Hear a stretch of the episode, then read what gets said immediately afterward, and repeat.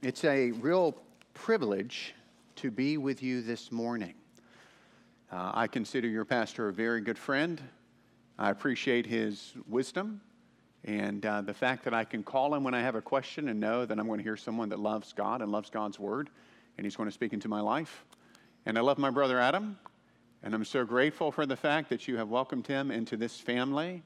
And I know that he's being ministered to, and I'm grateful to see him ministering as well. And so it's just a real joy for me to be with you this morning. I bring greetings from our church, Christ Fellowship Church in Williamsburg. We pray for you regularly. You're one of the churches that we often lift up before the Lord, asking that He would bless you, and we're grateful for the ways that He is doing that. I'd ask you, if you would, to take your copy of God's Word and turn with me to Matthew chapter 10. Matthew chapter 10, and I'm going to read for us a portion of Scripture that we're going to be studying this morning. Matthew chapter 10, I'm going to read verse 26 to 33. And I would ask you, if you're able, to stand with me out of respect for God's word. Matthew chapter 10, verses 26 to 33. This is God's word. So have no fear of them, for nothing is covered that will not be revealed, or hidden that will not be known. What I tell you in the dark, say in the light and what you hear whispered, proclaim on the housetops. And do not fear those who kill the body but cannot kill the soul, but rather fear him who can destroy both soul and body in hell. Are not two sparrows sold for a penny? And not one of them will fall to the ground apart from the will of your Father. But even the hairs of your head are all numbered. Fear not, therefore, you are of more value than many sparrows. So everyone who acknowledges me before men, I also will acknowledge before my Father who's in heaven. But whoever denies me before men, I also will deny before my Father who is in heaven. This is God's word for us this morning. Please be seated.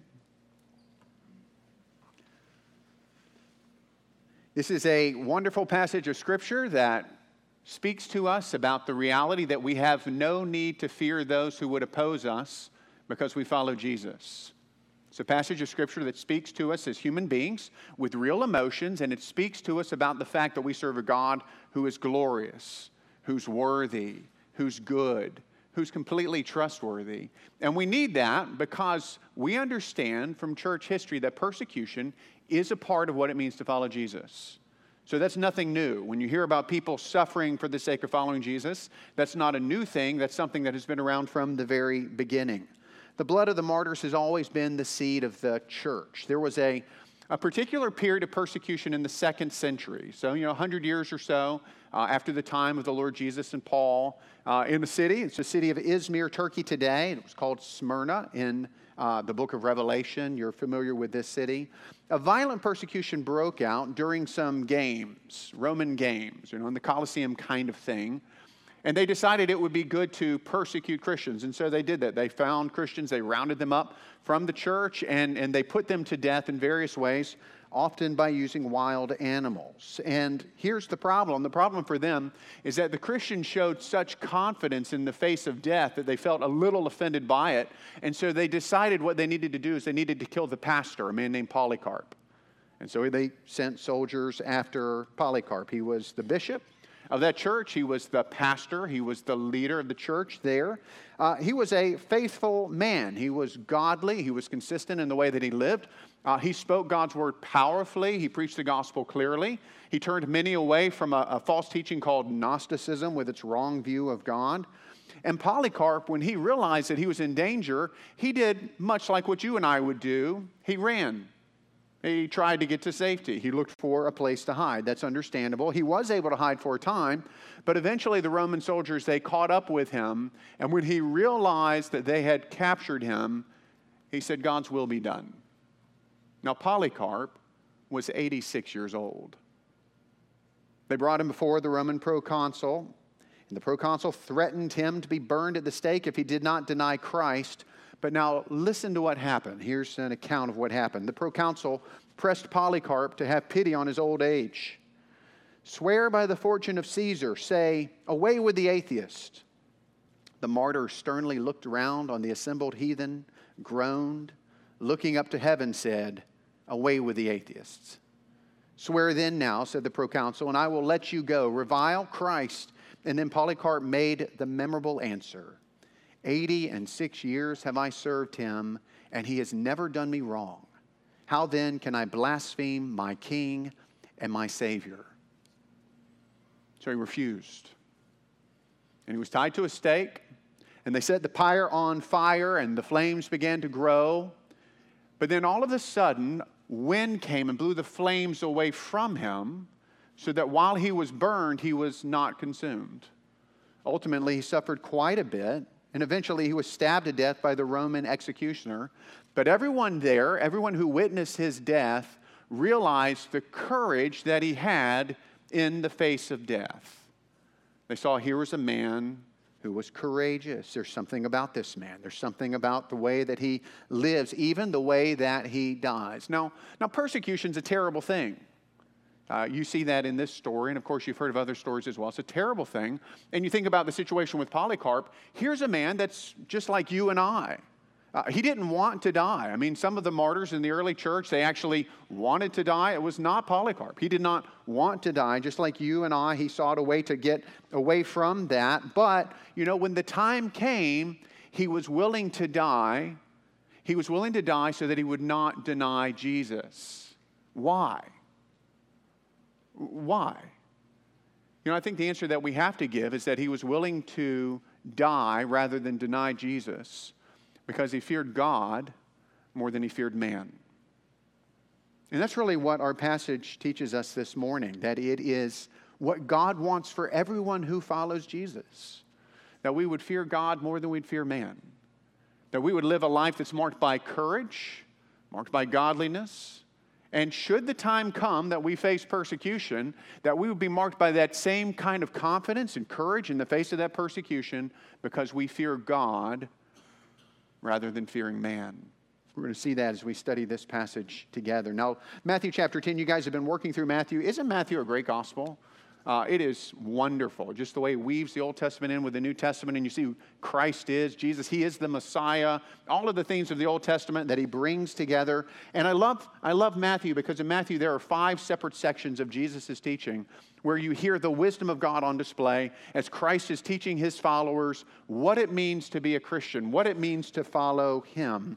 And Matthew 10 is one of those sections where the Lord Jesus has taken his disciples and he's now teaching them, he's preparing them. And as you know, because you've been working through this chapter, he's preparing them for something of their first mission trip.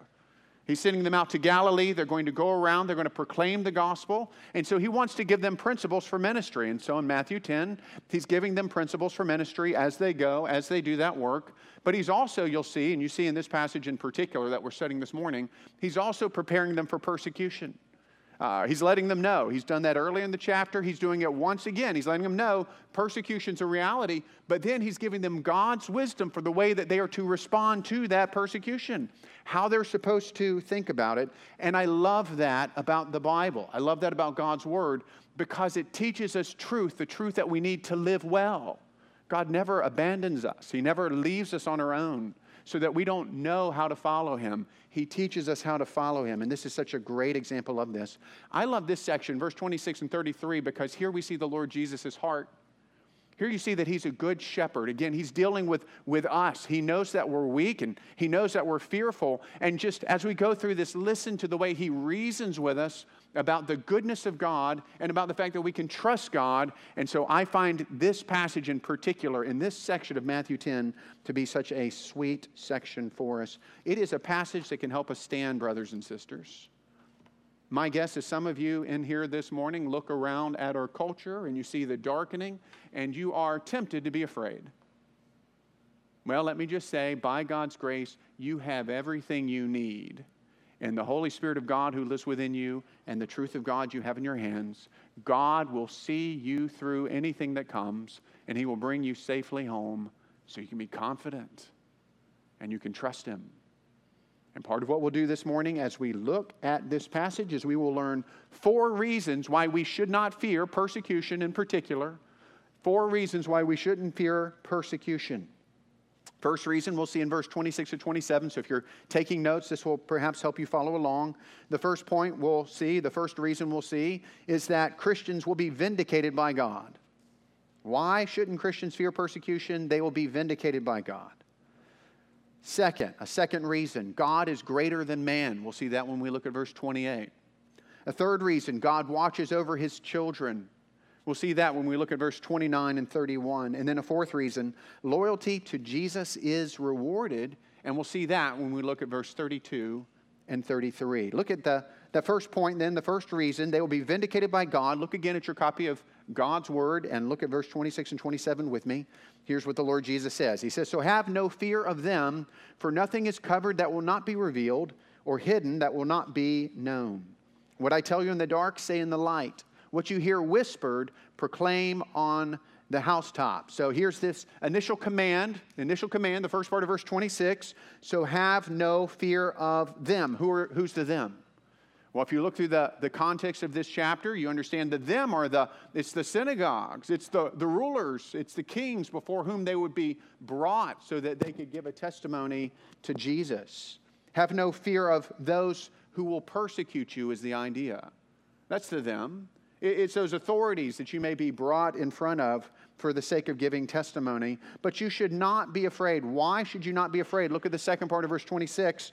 For nothing is covered that will not be revealed, or hidden that will not be made known. So the Lord Jesus is saying that there's coming a day of revelation when everything is going to be made plain, everything is going to be seen. So the religious authorities that put the Lord Jesus to death, you know, they conspired against Jesus in secret.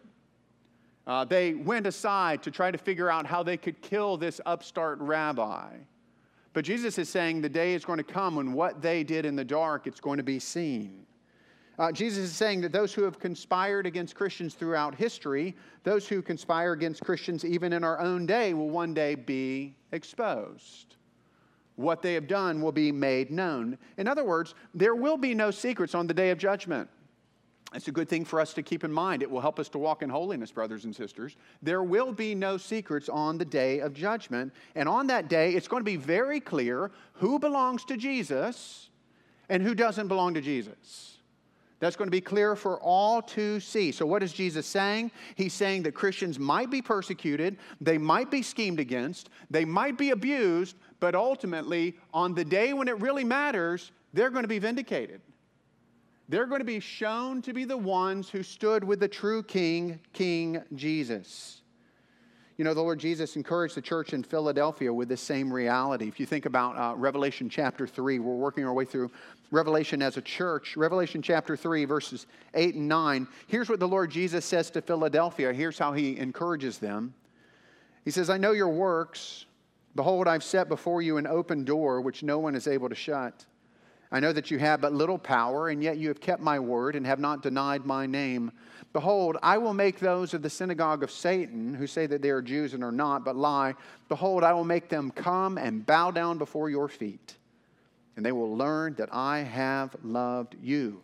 He's saying, friends, loved ones, do not be afraid because you will be vindicated for following me. So don't be afraid. That's part of what he wants them to do.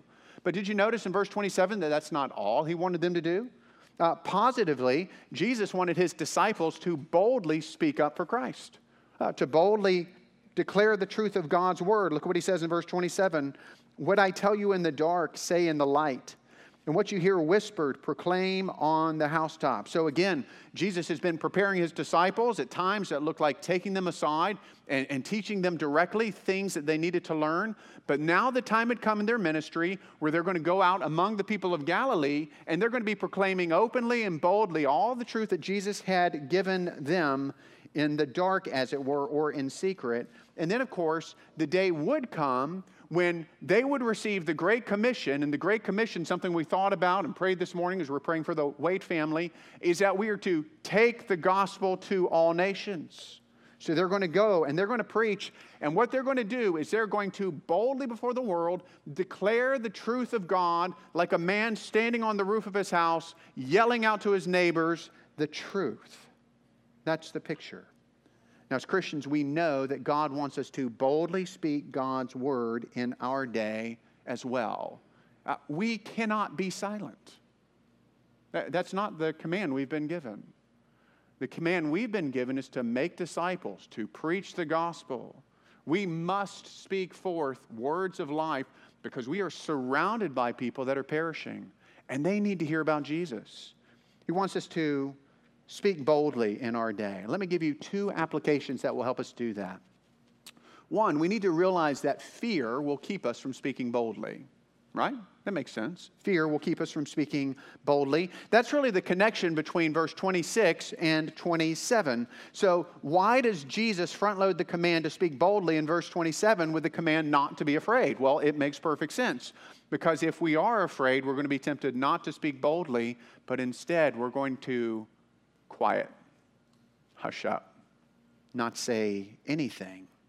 For instance, how many times have you and I sensed that the Lord wanted us to share the gospel with someone, but then fear stepped in, and instead of speaking up, we just we made reasons and excuses why now wasn't a good time? Or why we didn't know them as well as we should have, or how it might hurt a relationship, or how it would be wiser for us to wait till later. That's what happens, right? Fear steps in and it keeps us from speaking up. You know that those who are opposed to Christianity in our day, you know that they know that principle as well. They know that fear and intimidation tactics keep people from speaking up. And so they use them. They use things like lawsuits. Uh, they use things like the media to make people be afraid of speaking up for biblical truth. We see that. You know, truths like the sanctity of life, uh, truths like the, the biblical definition of marriage or the biblical understanding of sexuality, most especially the gospel itself.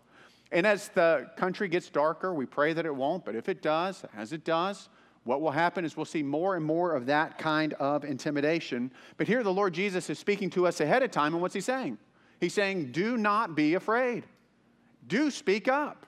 You don't have to be afraid. You can speak up. Why? Because if the truth is going to emerge at the end, it's right and good for us to go ahead and proclaim the truth now the truth that's going to be seen on the day of judgment, it is our responsibility to speak into the lives of the people that the Lord Jesus brings before us so that they might know him. So, even though we might feel intimidated, I'm not sure that I have ever shared the gospel with someone without fearing, uh, feeling a little afraid. Uh, I think every time I felt a little bit of this intimidation or sometimes a great deal of intimidation. But here's the thing our friends need to hear the gospel. Our lost family members, they need to hear the gospel. Our neighbors, they need to hear the gospel. We need to be looking for opportunities to share with those around us. At the same time, we cannot be silent as it relates to things that are good for human flourishing. We need to be crystal clear on what marriage is and we need to declare what marriage is. We need to be crystal clear on, on uh, how the Bible speaks about gender and sexuality, and we need to be willing to speak up and say those things. Our churches need to be uh, willing to speak up in our day. There's a second application we see here. We need to remember that our responsibility is to speak God's message and not our own. Look again at verse 26 and 27. It's very clear that Jesus wants us to speak up, but notice what he wants us to say. Notice what he wants his disciples to say. He says, What I tell you in the dark, say in the light. So we are followers of Jesus, and as followers of Jesus, what's our responsibility? Well, we are to say what he has told us. In other words, people don't need our clever ideas, but they do need Jesus. They do need the truth of God's word. They do need us to be willing to say what he has said. So, a, a speculative theology has no place in the church. Satan loves that. Satan loves it when pastors become a little unsure about whether or not the Bible is trustworthy, because then instead of teaching people God's word with confidence, they start speculating about things or they start asking open ended questions and they start confusing people and they start talking about things that are happening in the newspaper, or how to have a prosperous life, or how to be happy, or how to live as if this world is all that there is. But the faithful man of God is the one who will proclaim what the Lord has said, and he'll preach it, and he'll preach it boldly, and he'll preach it unapologetically, because the authority doesn't reside with him, the authority resides with Christ. Let me give a word to the elders of PBC. Thank you for the ministry you have in this congregation. It's a weighty ministry, it's such a vital and important ministry that you're doing. In a special way, speaking God's word is the ministry that God has entrusted to you as pastors of this church. And so there's a word for you here. As an elder, there will be times when you will feel pressured not to say what you should say uh, because you're concerned about how the person will respond. Well, in those moments, you must be willing to speak what the Lord would have you speak, even if it makes someone angry. At the same time, as a, a pastor, your responsibility is to speak what God has said and not what you think. Does that make sense? What's most essential is what the Lord has said. So there may be a time when you want people to behave a particular way, but it's not what the Bible has said, it's just what you would like them to do. Well, in that moment, you must be willing not to speak as if you have authority for that, because we don't. We have authority for what the Bible has said. So you must speak what God has said, and you must speak only what God has said to the people of God. When you look at verse 26 and 27, you see that Christians should not fear persecution, but instead they should speak God's word boldly because they will be vindicated on the last day. There's a second reason why we have no need to be afraid of persecution. A second reason, look at verse 28. 28.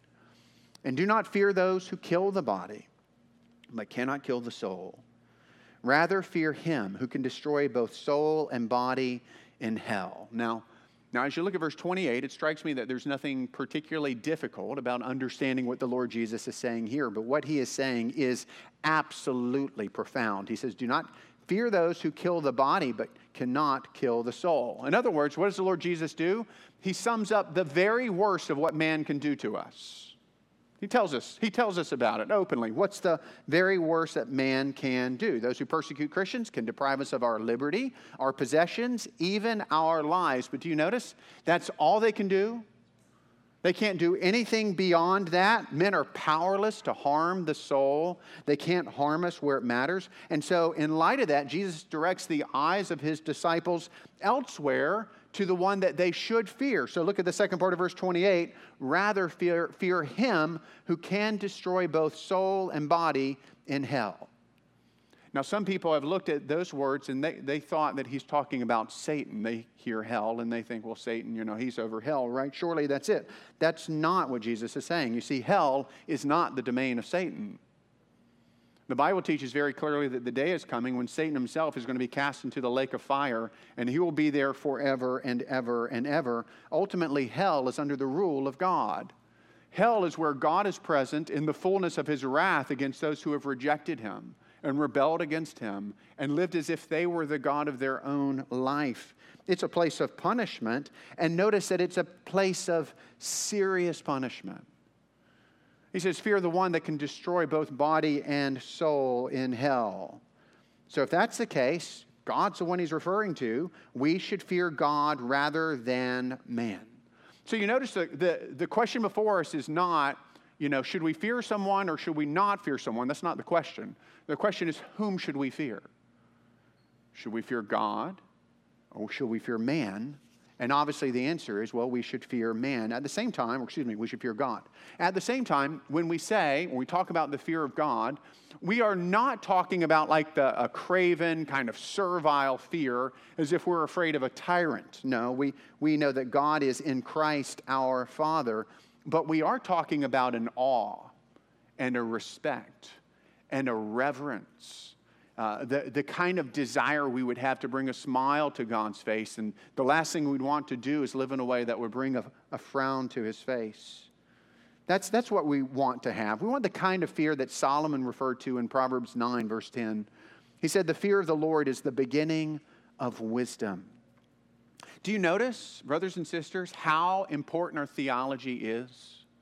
How important our understanding of who God is really is for the way that we live? Think about it. If your understanding of God is that He is small, uh, He's limited, or maybe He's not concerned about you, well, when threats and intimidation from men come into your life, what are you going to do? You're going to be afraid. But when you know who God is, and, and you have measured, as it were, his immensity, you understand his worth, his glory. If, you, if we truly know God, then the threats of men are going to fall to the ground because we realize that the worst man can do is harm the body, but God is sovereign. God is in charge. There's a story told about Hugh Latimer. He was a 16th century English martyr. On one occasion, he gave a sermon before King Henry VIII, and he reported that during the sermon, he said to himself out loud, Latimer, Latimer, remember the king is here. Be careful what you say. And then he said this to himself He said, Latimer, Latimer, remember that the king of kings is here. Be careful what you do not say. Now that's bold. And it really illustrates very well for us what Jesus is saying. We're not to fear man who can only kill, kill the body. We are to fear God. We're to reverence God. There's another picture of this in the Old Testament in the life of Elisha. Elisha and his servant, you remember this. The king of Syria is upset because Elisha keeps telling the king of Israel what he's doing. And so he decides he's going to come and kill Elisha, and he gathers around the place where Elisha is with his army. And Elisha's servant comes out and he's terrified. And he says, Well, what should we do? Well, he didn't have the full perspective, didn't he? He was looking at man and what man could do. But Elisha had the full perspective because looking around the mountains, he saw chariots of fire, the army of God. And he said to his servant, Don't be afraid, because those who are with us are more than those who are with them.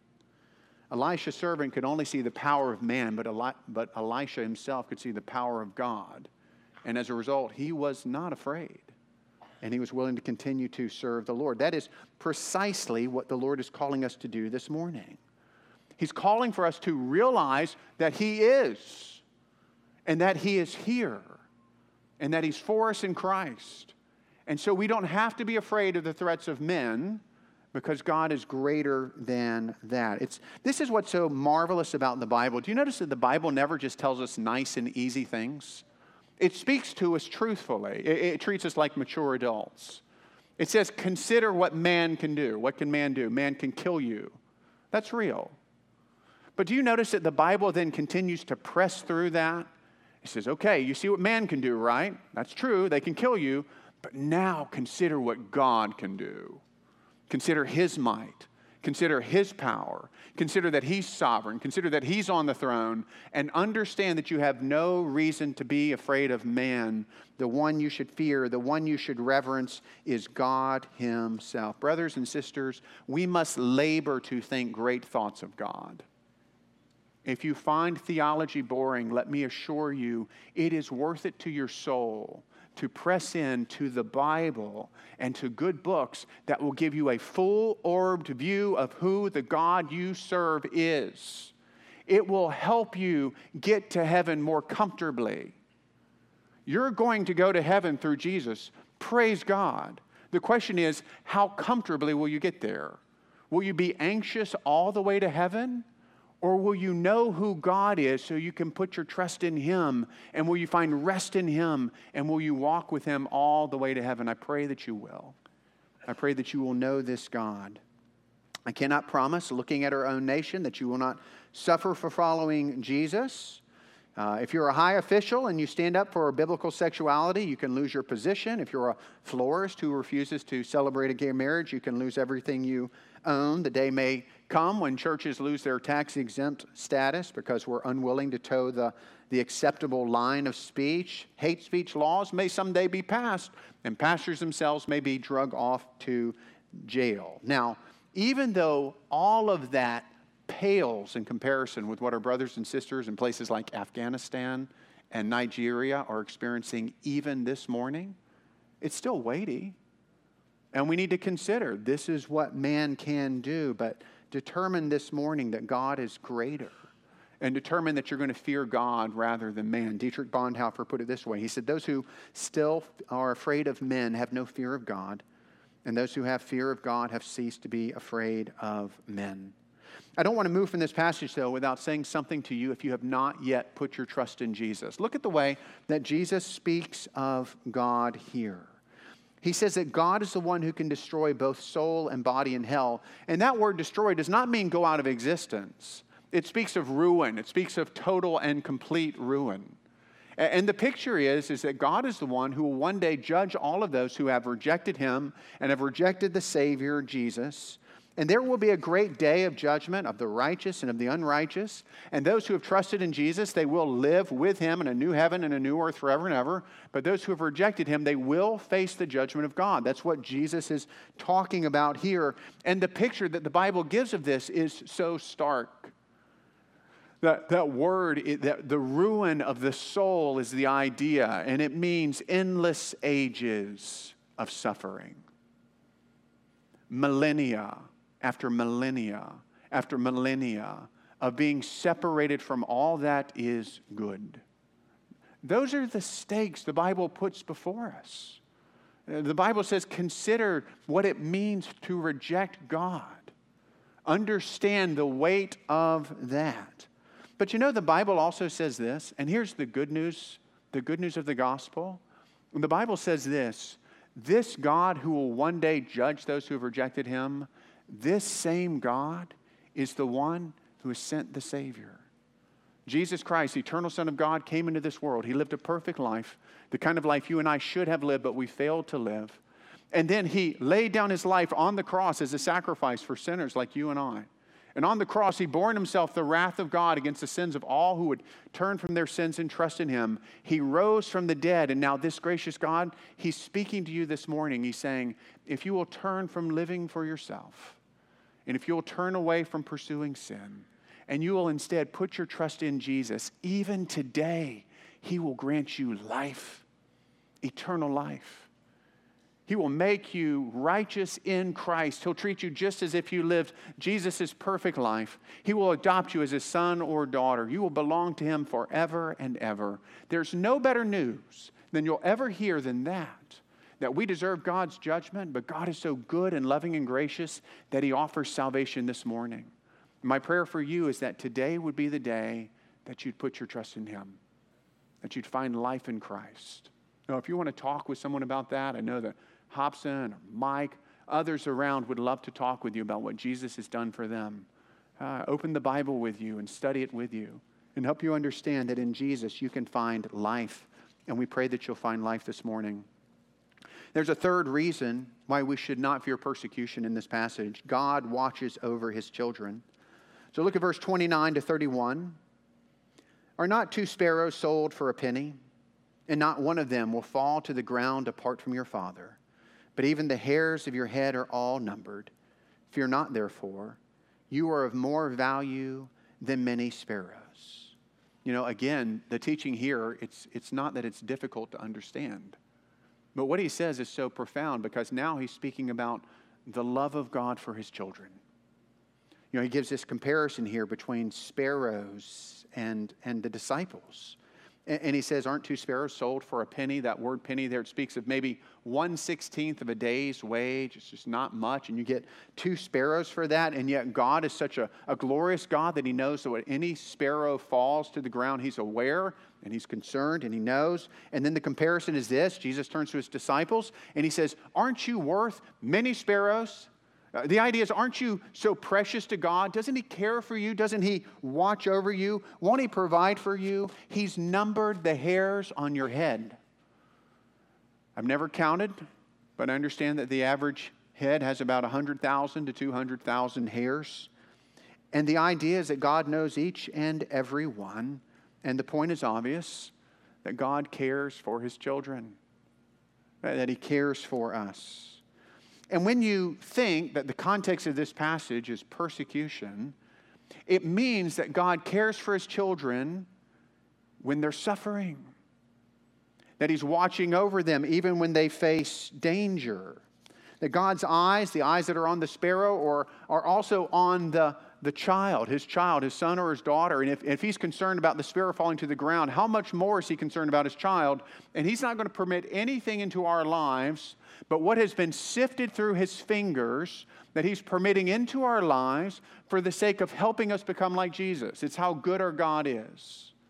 He is the one that sovereignly determines what enters our lives, what suffering we experience, even the persecution we face. Why? Because He cares for us. And here's the principle we should keep in mind anything that God permits into our lives, He permits into our lives because He loves us, because He's good because He's at work in that difficult situation to help us grow and to bring glory to Himself. So, what should we do? What should, how should we respond? We shouldn't fear, but we should trust. We should trust Him. If we really grasp that the Father loves us like this, that He's concerned about us like this, we'd never fear again. Instead, we'd be marked by confidence and by trust. It would be a trust like Isaac's trust when, when his father Abraham laid him on the altar, and even though Isaac's a grown man, he trusts his father. It's, it's a trust like Job when Job is losing everything. And he says, Though he slay me, yet will I serve him. Most especially, it's a trust like Jesus. When he's on the cross, he's experiencing the wrath of God, it's darkness all around. What does he say? Into your hands, Father, I commit my spirit. It's that kind of trust that we're called to this morning. And the reason why it makes sense for us to trust that way is because our God is who he is, because he's a good father, and he loves us, and he cares for us.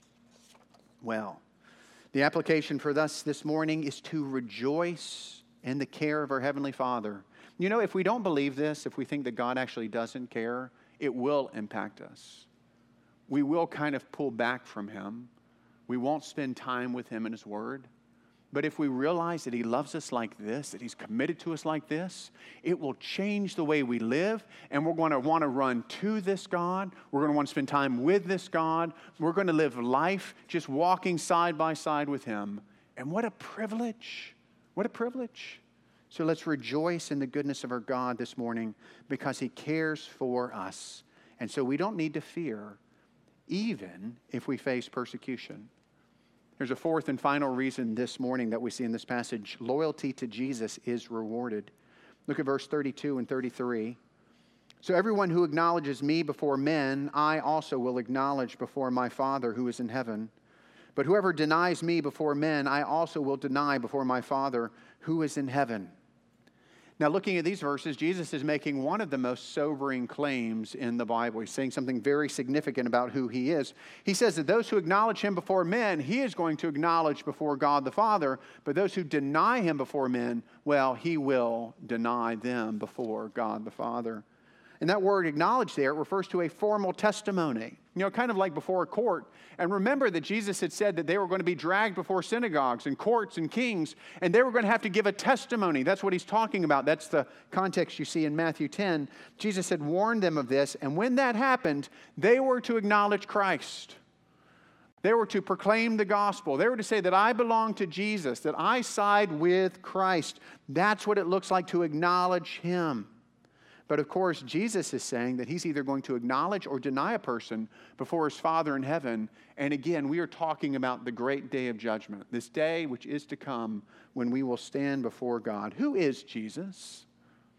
Well, friend, if your understanding of Jesus is that he's a, a nice person that just happened to get on the bad side of Rome, uh, that doesn't make sense of this. Uh, if you think he's a great moral teacher who teaches us how to be kind people, Jesus is saying more than that here. What's he saying here? Jesus is saying he's the one that determines the eternal destiny of every man or woman who will ever live. Now, this is a claim that God makes because Jesus is God. Jesus is God. What this means is that the most important questions in life are not hmm, what am I going to be when I grow up? Or where am I going to go to college? Or who am I going to marry? Or should I go for that promotion at work? Or what am I going to do when I retire? Those are fine questions to ask, but they're not the most important question. The most important question is who is Jesus? Have I considered the claims of this one who speaks this way? Have I acknowledged him before men? Am I following the only one that can save my never dying soul? Those are the questions that we must answer. And may God help us answer them rightly. Well, friend, if we could just take some time and, and go through and talk with, with those that have been walking with Jesus for 30, 40, 50, perhaps even 60 years and say, Do you regret it? Not one would say yes. So if you've never taken the time to investigate who Jesus is, we'd encourage you to do that today look into who this wondrous person is. How does this help us combat the fear of persecution? Well, all persecution is ultimately aimed at Jesus. And the goal of persecution is to keep us from talking about Jesus, is to make us quiet. But Jesus here, he's giving us this promise. Those who acknowledge him, he's going to acknowledge before the Father. Those who deny him, he's going to deny before the Father. What he's doing is he's strengthening us to acknowledge him. He's reminding us of how important it is that we would speak up and say, I belong to Jesus. And He can help us, He can give us the strength to do that. So, persecution is a stark reality in this life, right? It is a reality. Remember, the Bible says that all who will live a godly life in Christ Jesus, they will suffer persecution. It promises us that ahead of time. But I trust that we've seen, I pray that we've seen this morning that in God's Word, we have every resource we need to face whatever the Lord permits into our lives with trust and with quietness of soul and with confidence. Four truths that we've seen this morning those who follow Jesus will be vindicated by God. God is greater than man. God watches over his children. And loyalty to Jesus is rewarded. Brothers and sisters, may God help us to embrace these truths and then live in light of them, even in this coming week. And let's pray. Lord God, we thank you for your word. We thank you for these truths that give us confidence in a world that seems dark, a world that is dark. Lord, we praise you that you have given us everything we need in your word and by your spirit to live for you. And I pray for these precious saints. I ask, Lord God, that you would press your, this word into their hearts by your spirit, uh, that the truth of your word would remain and would grow and produce good fruit, uh, that you'd help all of us to be marked by confidence and faith, and that you would get glory for our lives. And I pray it in Jesus' name. Amen. Amen.